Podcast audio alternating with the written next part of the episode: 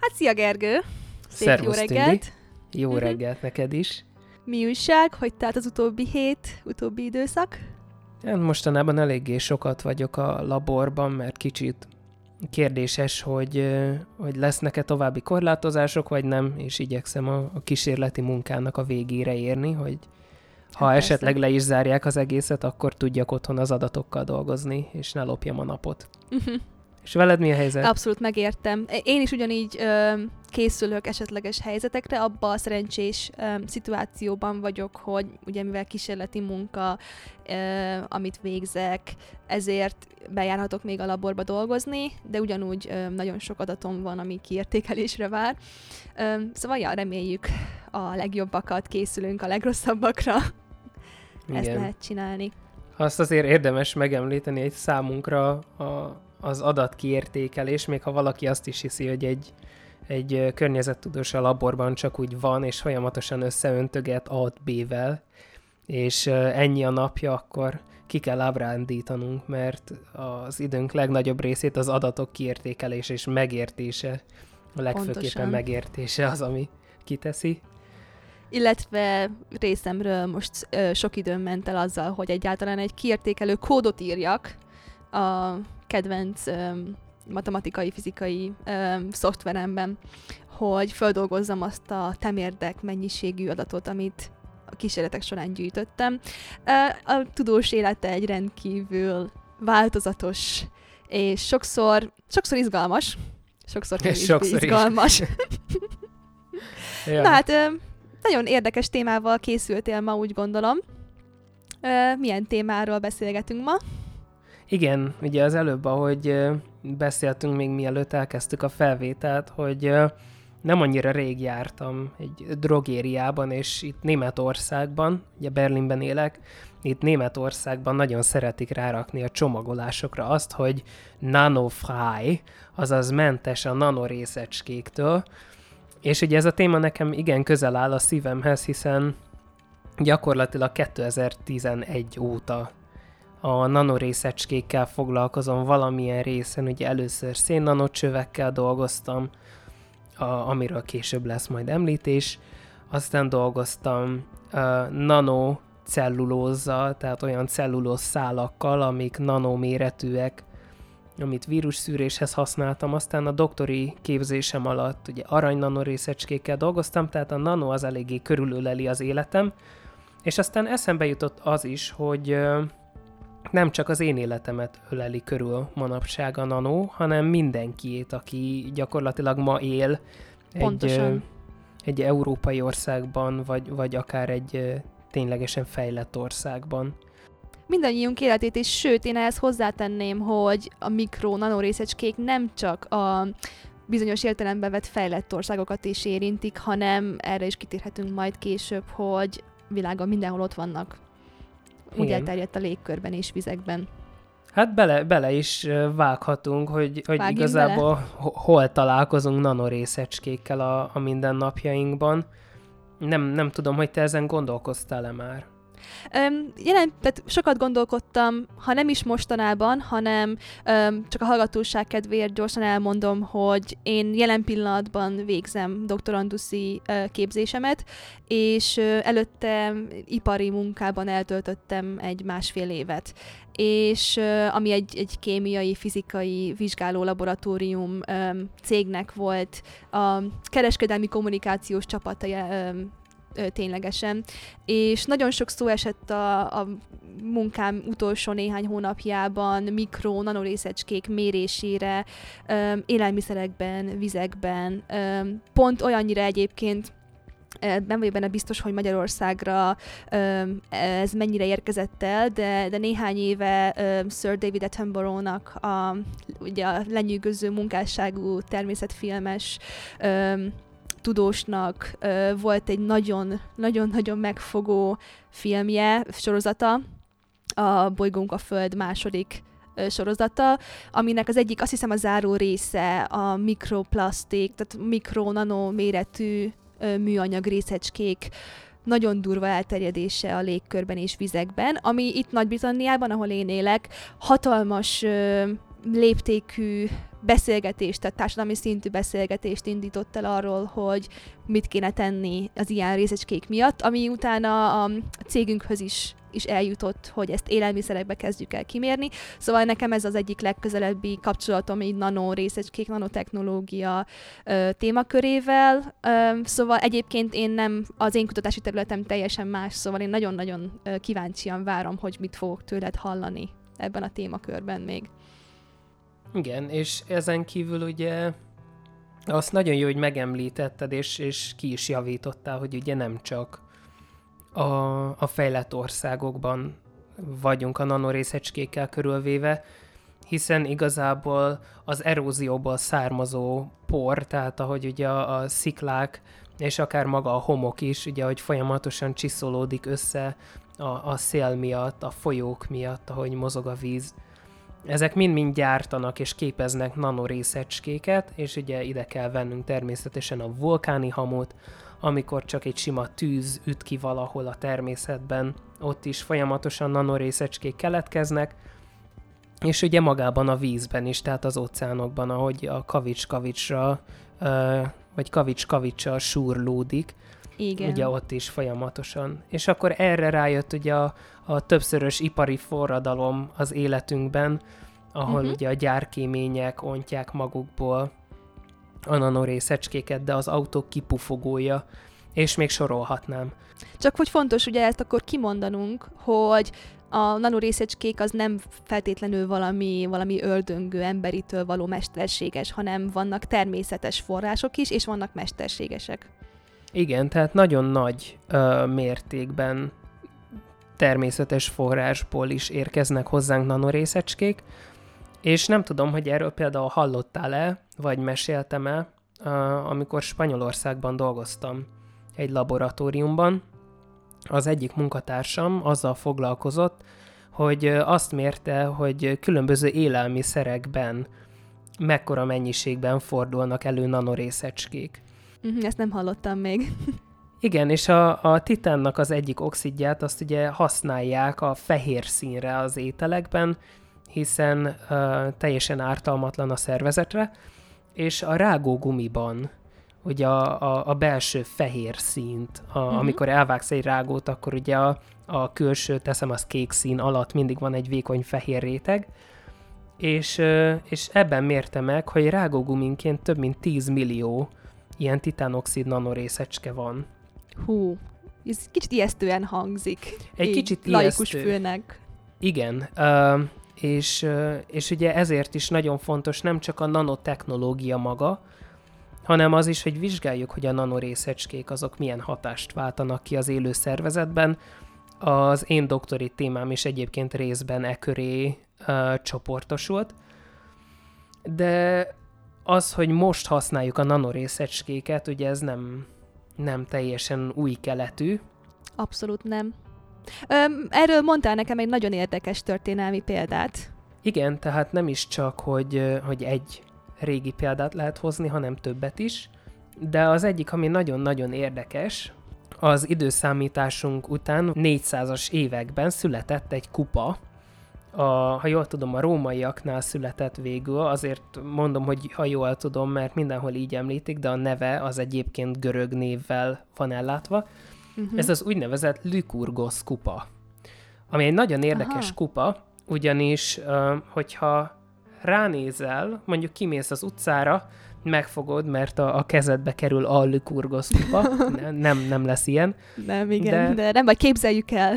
Így van, ez egy, egy üvegkupa, és hogyha ránézel úgy, hogy a fény közvetlenül a te irányodból érkezik a kupára, akkor egy ilyen zöldes színű um, kupát látsz gyakorlatilag. Ha viszont fény felé fordítod, és a fényforrást a kupán keresztül nézed, akkor a kupa maga egy gyönyörű, átlátszó vöröses színt fog adni. És ez egy nagyon érdekes tulajdonság, igen? Igen, ezt tegyük kontextusba, hogy ez mennyire hétköznapi anyagainkkal néha egy, egy, egy intuitíven ellent mondó. Tehát képzeljük, hogy fogunk egy boros poharat, és ránézünk, zöld, fény felé fordítjuk piros, és nem csináltunk semmi mást. Így van, és akkor ezt most képzeld el, hogy mennyire lehetett egy eszelős élmény a 400-as években egy ilyen kupát látni. Boszorkányság. Hát a legmagasabb foka, és aztán megvizsgálták ezt ugye már a, a tudósok néhány évtizeddel ezelőtt, és azt vették észre, hogy ennek az üvegnek a falában arany nanorészecskék vannak. És ezek az arany nanorészecskék, ezek kis gömbszerű részecskék, aminek az átmérője az nagyjából ilyen 70 nanométeres. És hát mm-hmm. ugye mhm. mi is ez a nanométer?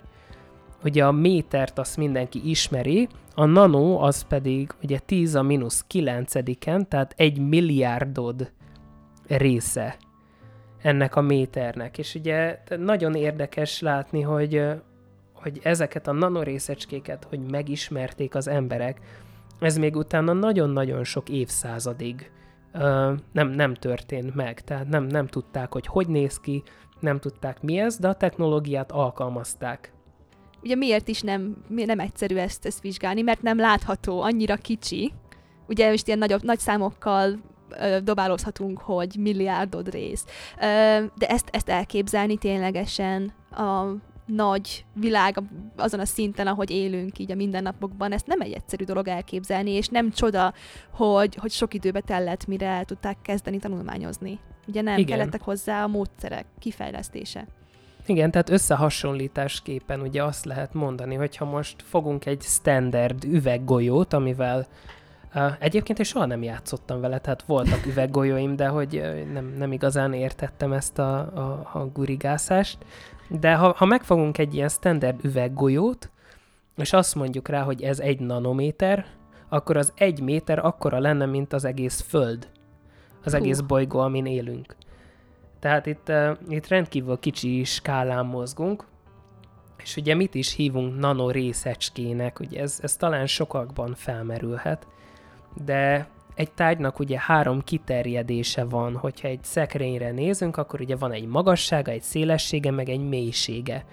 Ez a három dimenzió, ez a három kiterjedés, és egy nanorészecske akkor hívható nanorészecskének, ha ebből a három kiterjedésből legalább egy a nanoskálán van, és erről megoszlanak a vélemények attól függően, hogy ki milyen irányból közelíti meg a témát, de az, az én megítélésem szerint ugye az a, a, a társaság, amiben én mozogtam, akkor hívtunk egy részecskét nanorészecskének, hogyha az egyik kiterjedésében maximum 500 nanométeres, tehát fél mikrométeres maga a részecske. Akkor beszélgessünk egy kicsit a, a modern nanotechnológia, ahogy a mai értelemben, tudományban és, és iparban használjuk, hogy ez hogyan alakult ki, mi ennek a története? Ez egy nagyon jó kérdés, hiszen nem nyúlhatunk vissza egy tényleges kezdeti ponthoz, hiszen nem csak a, a Lykurgos kupa az egyedüli, ami ilyen régről való, és nanorészecskéket használtak benne, kvázi ugye a nanotechnológiát alkalmazták, hanem például a rózsaüvegek a templomokban. Ezeket mind-mind különböző nanorészecskékkel színezik, és a, az arany nanorészecskéknek például van egy olyan tulajdonsága, és nem csak ezeknek, hanem sok más nanorészecskének is, hogy méretüktől függően más színűek. És ezzel elérkeztünk egyébként egy nagyon érdekes tulajdonságához a nanorészecskéknek, mégpedig ahhoz, hogy egyáltalán nem olyan tulajdonságaik vannak, mint a tömbnek. Tehát ha megfogunk egy aranytömböt, mert van olyanunk, uh, akkor ugye azt látjuk rajta, hogy, hogy egy ilyen gyönyörű sárgás színe van, egy arany színe van. A nanorészecskék viszont méretüktől függően lehetnek kékek, zöldek, lilák, pirosak, tehát nagyon sok különböző színük lehet, az arany nanorészecskék lehetnek zöldesek, sárgásak, szürkék, Uh-huh. Ugye anélkül, hogy a, a bonyolult fizikai uh, magyarázatába belemennénk, ugye azt, azt tudjuk, hogy ha tényleg ilyen 50, 100, 500 nanométeres részecskéről beszélünk, akkor csak viszonyítás alapján ugye milyen hullámhosszról beszélünk, hogyha a látható fényről beszélünk, ugye amit látunk a szemünkkel. A látható fény az, az körülbelül 400-tól 700 nanométerig tart, Tehát ha fogunk egy 50 vagy 100 nanométeres részecskét, akkor a látható fény alatt vagyunk. Tehát ebből csak annyit vonunk le következtetésképpen, hogy itt sokkal bonyolultabb fizikai összefüggésekre és jelenségekre kell gondolni, mint az, hogy csak simán milyen színű a részecske. Igen, és ugye az előbb a, a történetről kérdeztél, um, tehát maga a, a nanorészecskék vizsgálata nem egy új keletű dolog. Az 1925-ös kémiai Nobel-díjat elnyerő Zsigmondi Richard volt az, aki a kémián belül, a tudományon belül bevezette magát a, a nanométer fogalmát, és azért nagyon különleges ez a nanotechnológia maga, mert ugye alapvetően az emberi képzelet az gyakorlatilag határtalan, és gyakran új tudományt és új technológiát eredményez, hogyha elengedjük a, az elménket, nem a pejoratív értelemben, és, és a nanotechnológia maga ilyen volt. Egy sor újítást, egy sor um, tudományos forradalmat elindított, Ilyen volt például ugye az az alapvető és nagyon egyszerű probléma, hogy oké, okay, készítünk nanorészecskéket, de hogyan vizsgáljuk őket, nem tudjuk látni. Tehát egy, egy iskolai, vagy akár egy akkori laboratóriumi mikroszkópa bármilyen jó felbontása, bármilyen jó nagyítása volt, egy ekkora, egy, egy 70 nanométeres nanorészecskét nem lehetett volna látni. Hát nem. Ugye akkor jöttek az új módszerek szerencsére később.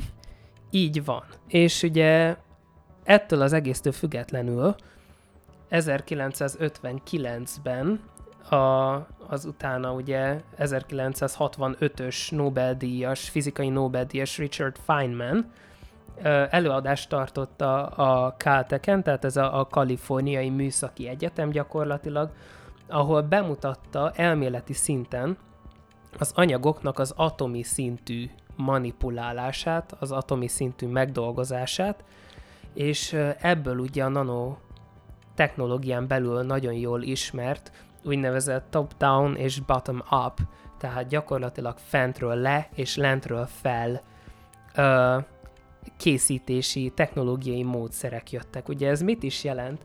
Tehát a, a lentről fel maga, ez a, a bottom-up módszer, ezt úgy lehet elképzelni például, hogyha egy, teszem azt, üveggolyót gyakorlatilag atomjaiból próbálnánk összerakosgatni, megfogjuk az első atomot, ugye ez üveggolyó, tehát legyen egy szilícium atom, és aztán hozzápakolunk egy oxigént, még egy oxigént, aztán jön még egy szilícium, és egyenként felépítgetjük ezt a, az üveggolyót egészen addig, amíg nem kapjuk meg a, a megfelelő méretet.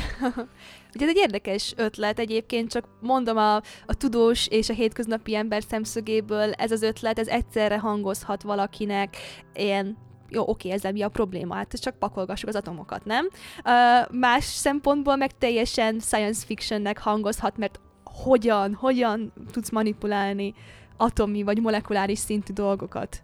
Tehát Így nekem van. egyébként van egy ilyen kettősség. Uh, és lehetséges, tehát ott tart a technológiánk, hogy, hogy lehetséges, abszolút.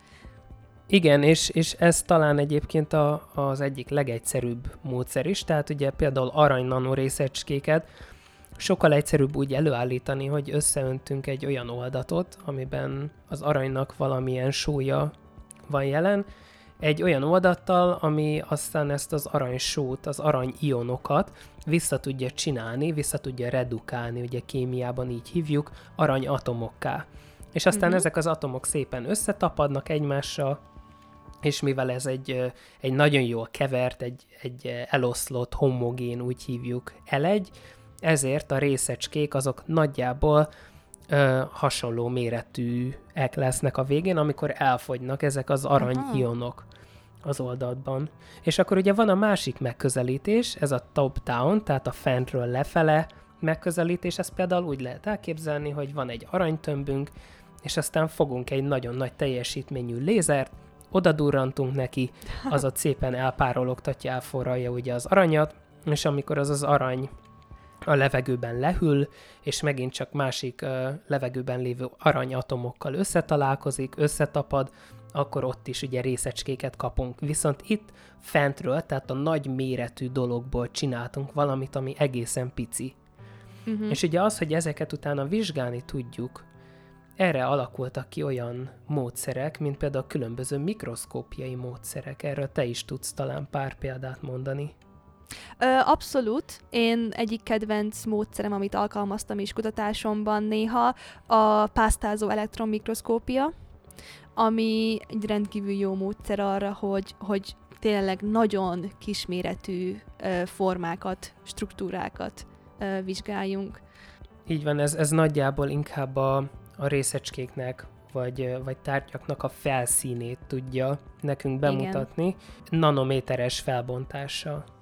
Tehát nekem például a, a tréning, tehát a betonítós alkalom, amikor a mikroszkóp technikussal végignéztük a, az elektronmikroszkópot, külön élmény volt látni ilyen minták példáját, hogy például egy CD-nek a, a felszínét ö, kezdtük el nézni, és akkor láttuk, hogy hogyan is történik a hangrögzítés, hogy kis egyébként lézer, ami belevágja a, a CD-nek az anyagába kis vájatokat, és azt olvassa le egy másik lézer. Egyébként csak itt tekintenék ki nagyon röviden, hogy későbbi programunkban szerepel majd egy külön podcast kimondottan lézerekről, hogyha kedves hallgatóinkat ez érdekli majd jobban.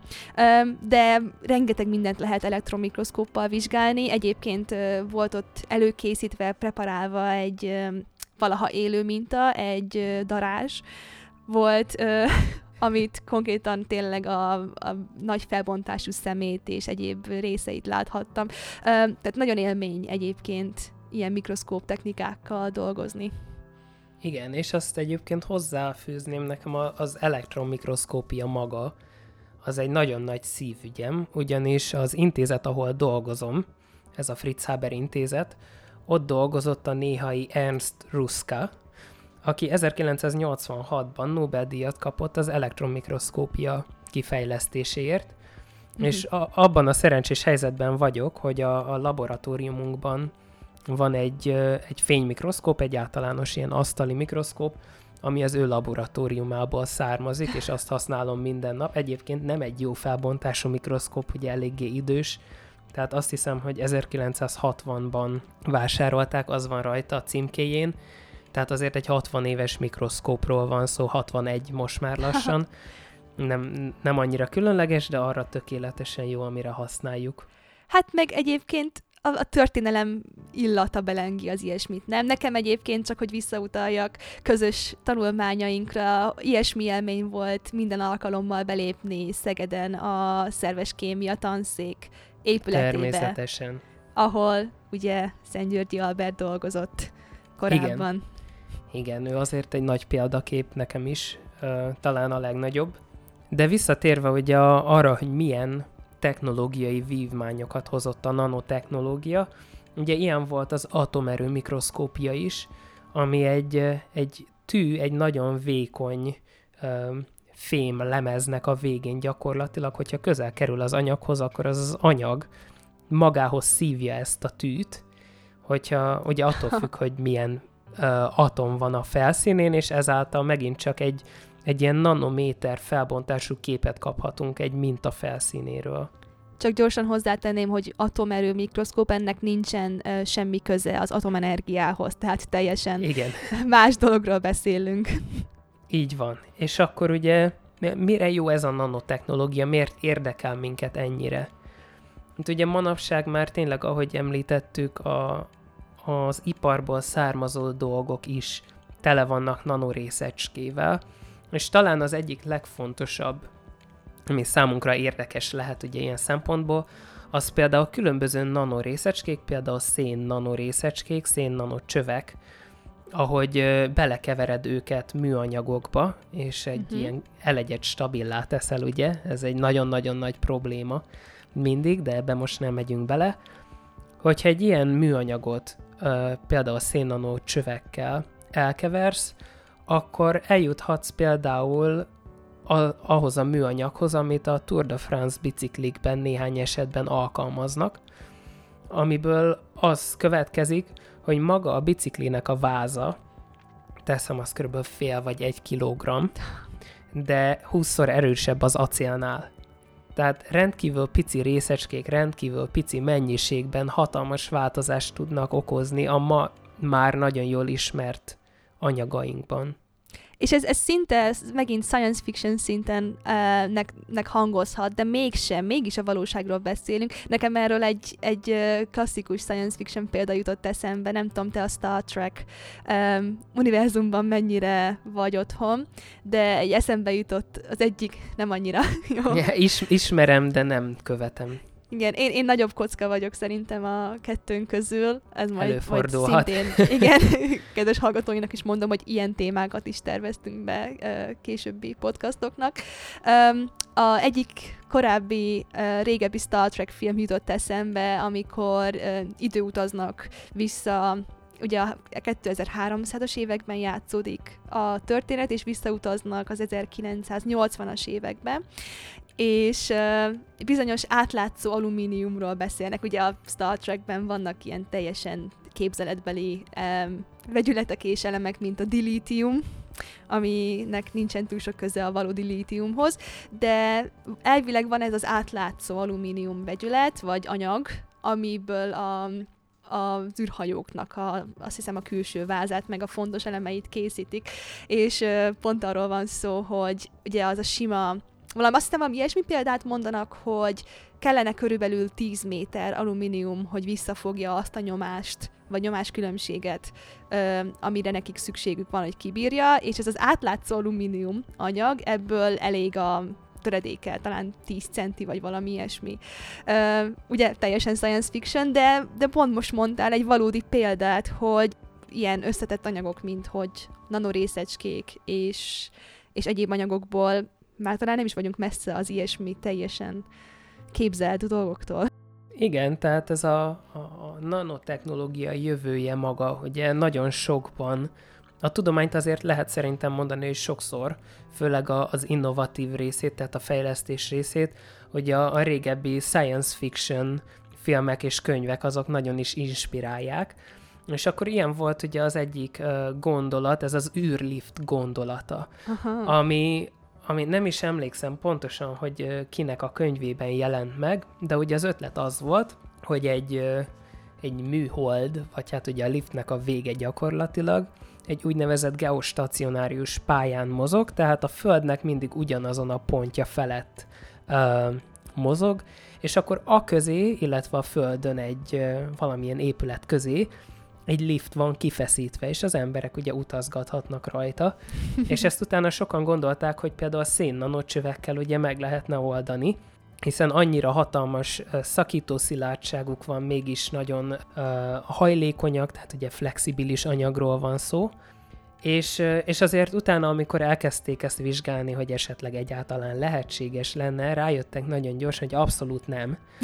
Tehát itt hogy a, a rengeteg, tehát giganyúton, több tíz giganyúton erőt kellene kibírnia ugye a, a, a szakítás szilárdság esetében, bár annak ugye nem ez a mértékegysége, de hogy, hogy az erő, amit össze kellene tartani ennek a, a liftnek a gyakorlatilag hát a, a húzaljainak, az ugye nagyon sok 10 giga newton lenne, és azért ezeknek a nanorészecskéknek ilyen 1-2 giga newton körül van a, az ilyen jellegű tulajdonsága, pláne hogyha ilyen sok kilométernek kellene lennie, ugye?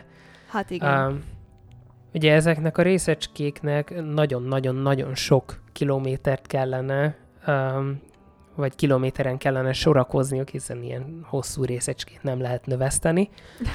Um, de igen, és akkor ott van a másik probléma, hogy oké, okay, tegyük fel, hogy egy, ezek a szénnanocsövek képesek mégiscsak kibírni ezt a, a, a szilá, vagy ezt a szakító erőt, ezt a, a feszítő erőt, de aztán hozzájön az, hogy a, a levegőben ott az ózon, a levegőben ott vannak a, ezek a mikrometeoritok, amik ugye belecsapódhatnak, és egy szénnanocsőnek a tulajdonságai, az erőssége gyakorlatilag egyetlen egy kötés felszakításával, tehát például egy-egy atom kiszakadásával ebből a rendszerből, például ugye az ozon miatt kioxidáljuk onnan, 30%-kal is csökkenhet. Tehát, hogy azért itt, uh, itt sajnos ezek uh-huh. miatt a, a dolgok miatt egyelőre nem lesz még űrliftünk, legalábbis hát nem 2021-ben.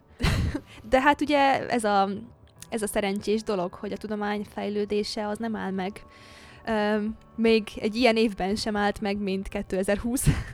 Igen, és, és sajnos nem csak a, a technológia oldaláról kell ugye vizsgálnunk, hiszen minél többet vagyunk kitéve nanorészecskéknek, ugye egészségünket is meg kell figyelni, és a természetre gyakorolt hatását is. Pontosan. Um, ugye erről is sok szó esik azért a, nem csak a szakirodalomban, hanem hétköznapi médiában is, hogy nanorészecskék egészségre gyakorolt hatása. Viszont másik oldalról ott van a nanomedicina, nanorészecskék, nanotechnológia alkalmazása az orvostudományban. Ugye ez egy kétérű dolog, nem? Egyrészt tudnunk kell arról, hogy milyen hatással bír ránk az expozíció, a kitettség a környezetben, és, és tudjuk meg, hogy egyébként hogyan tudjuk kihasználni esetlegesen pozitív módon. Igen, tehát a nanorészecskéknél pont ez a helyzet. Ugye abból adódóan, hogy ilyen nagyon picik ezek a részecskék, ezért nem várt hatásaik is lehetnek a szervezeten belül. Ezek be tudnak jutni a sejtjeidbe, át tudnak jutni a vénáidon, az ereken, akár a kapillárisok, ugye a, a hajszál ereknek is a, a falán át tudnak mászni, és, és sok ilyen egészségügyi vizsgálatot végeztek a nanorészecskékkel.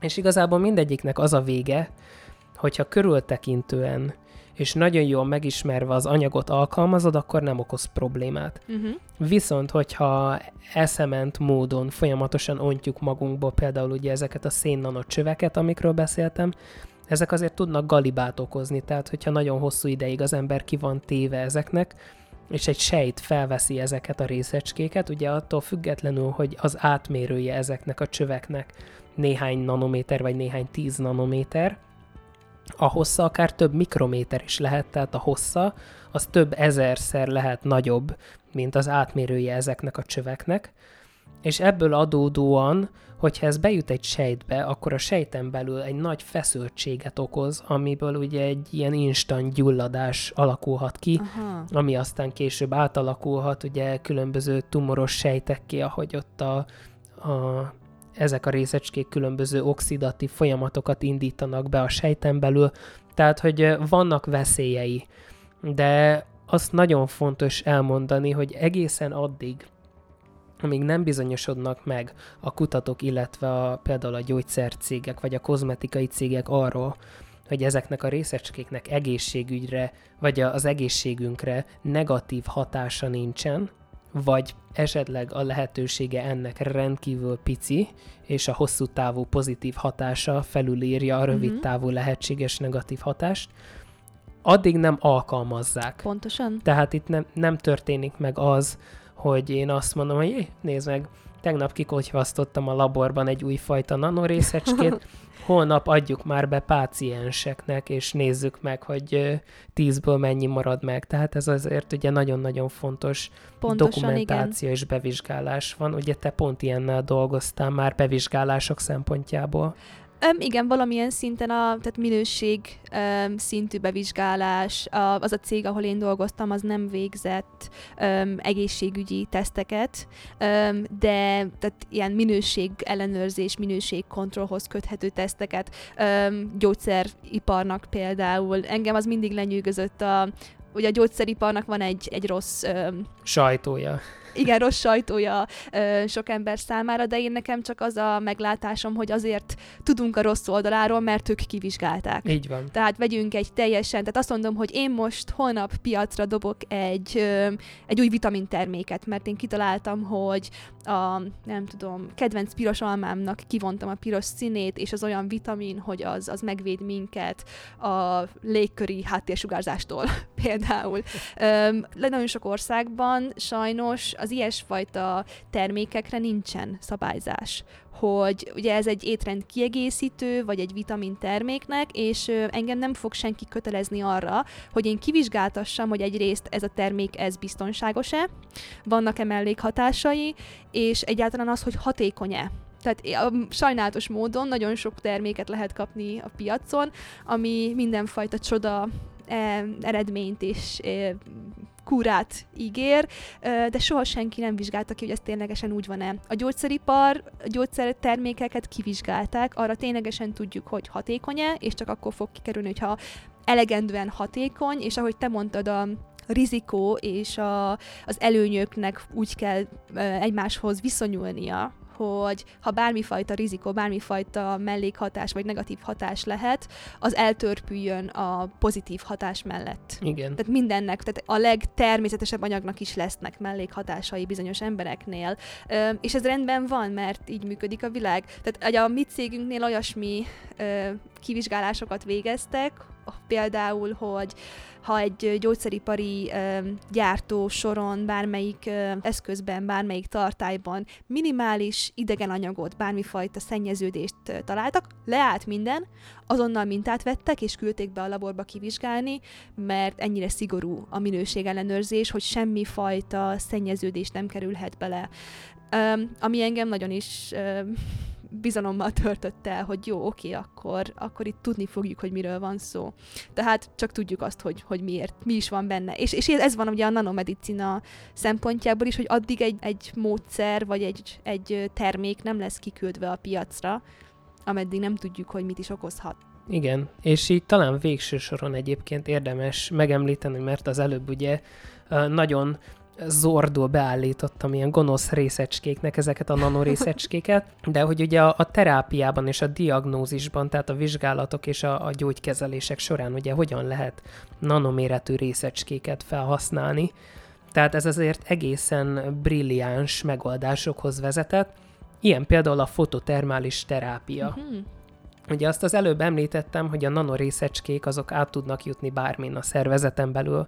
Tehát volt olyan kísérlet, hogy hogy az egereknek a bőrére dörzsölték rá a nanorészecskéket, és pár hét múlva megvizsgálták az egereket, és a, a tüdejükben és a májukban volt lerakódva. Húha. Tehát ez, ez nagyon, nagyon tud mocorogni, de megint csak meg kell említeni azt, hogy iszonyatosan durva vizsgálatok és követelmények állnak egy, egy gyógykezelésben vagy egy kozmetikában alkalmazott nanorészecske használata mögött. Tehát ugye ezt megemlítettem, hogy bármin át tudnak jutni, amin akarnak, és ez lehet negatív hatás, viszont köthetünk olyan molekulákat a felszínére, amik aztán ismerjük. Például, hogy egy, egy tumor sejt, az nagyon szereti ezt a molekulát, még egy egészséges sejt nem igazán, Éppen ezért ezek a részecskék idővel egy tumorsejt körül, vagy esetleg egy tumorsejten belül fognak összegyűlni, és utána a szervezetet be tudjuk sugározni egy olyan fényjel, egy olyan hullámhosszú fényjel,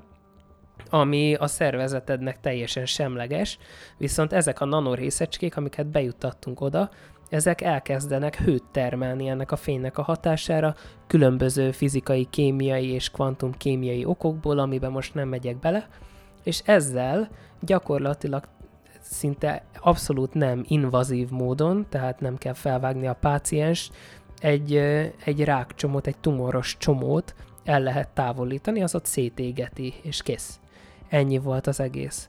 Úgyhogy ez igen brilliáns. Igen, mennyivel jobb lehetőségei lesznek egy ilyen terápiának hosszú távon, mint ugye esetleg abszolút vannak nagyon jól működő rákterápiás módszereink most is, de a cél az hosszú távon, hogy mindig egyre és egyre barátságosabb és egyre specifikusabb a, a tumoros rákos sejteket ö, megcélzó terápiás módszereket fejleszünk ki.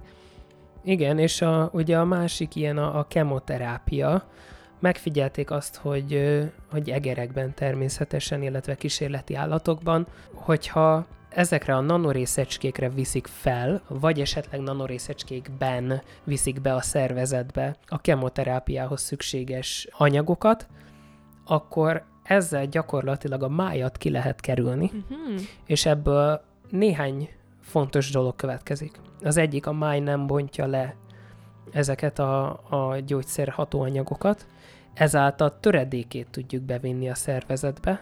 A másik pedig az, ugye ebből következően, hogyha nagyon-nagyon kis mennyiségben visszük be, és célzottan visszük a helyre a tumorhoz például a hatóanyagot, akkor több mint 90%-kal figyelték meg, több mint 90%-kal csökkentette a mellékhatásait, Wow. ami azt eredményezi, hogy a páciensnek nem hullik ki a haja, nem megy tönkre a mája, és az immunrendszerét sem teszi tönkre. Tehát hatalmas vívmányok vannak emögött. Úgy tudom, hogy több ilyen készítmény is már túllépett a harmadik klinikai fázison, tehát már alkalmazzák. Néhány ilyet még csak kísérleti ö, fázisban alkalmaznak, de azt hiszem, hogy érdemes odafigyelnünk ezekre. Teljesen persze. Így van, és ahelyett, hogy félnénk egy bizonyos anyagtól vagy anyagcsoporttól, érdemes megismernünk. Pontosan. És nekem egyik látásmódom világra, hogy ugye nagyon technológiailag fejlett és egyre fejlődő világban vagyunk, és igen, hogyha a technológia okoz problémákat, akkor ismerjük meg a problémákat, és fejlesztünk ki újabb technológiai módszereket, hogy, hogy kezeljük a problémákat. És szerintem egy nagyon fényes jövő áll előttünk ebből a szempontból. Szerintem egy nagyon jót beszélgettünk a, a nanotechnológiáról és a nanorészecskékről. Remélem, hogy a, a hallgatóságnak is tetszett és érdekes volt. Nagyon kíváncsian várjuk kérdéseiteket ezzel a témával kapcsolatban, szóval nyugodtan hagyjatok kommenteket, várjuk visszajelzéseiteket. És örülök a beszélgetésnek, Gergő.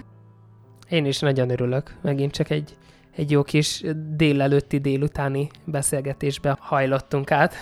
Nekem még délelőtt van. Nekem már délután. Ugye, ez a Ugye, Berlin és. Reading. Igen. Hát akkor örülök, hogy találkoztunk, és jövő héten újra folytatjuk a beszélgetést további érdekes, tudományos témákkal. Így van, úgyhogy legyetek szívesek, iratkozzatok fel a YouTube csatornánkra, illetve azzal segítetek nekünk legtöbbet, hogyha különböző podcastos uh, platformokon, mint például a, az Apple-nek, vagy esetleg a Spotify-on hallgattok minket, akkor legyetek szívesek, kövessetek be minket, és töltsétek le a hangfájlt. Szép napot kívánunk mindenkinek! Szép napot, sziasztok! Sziasztok! Ba-ra-ba.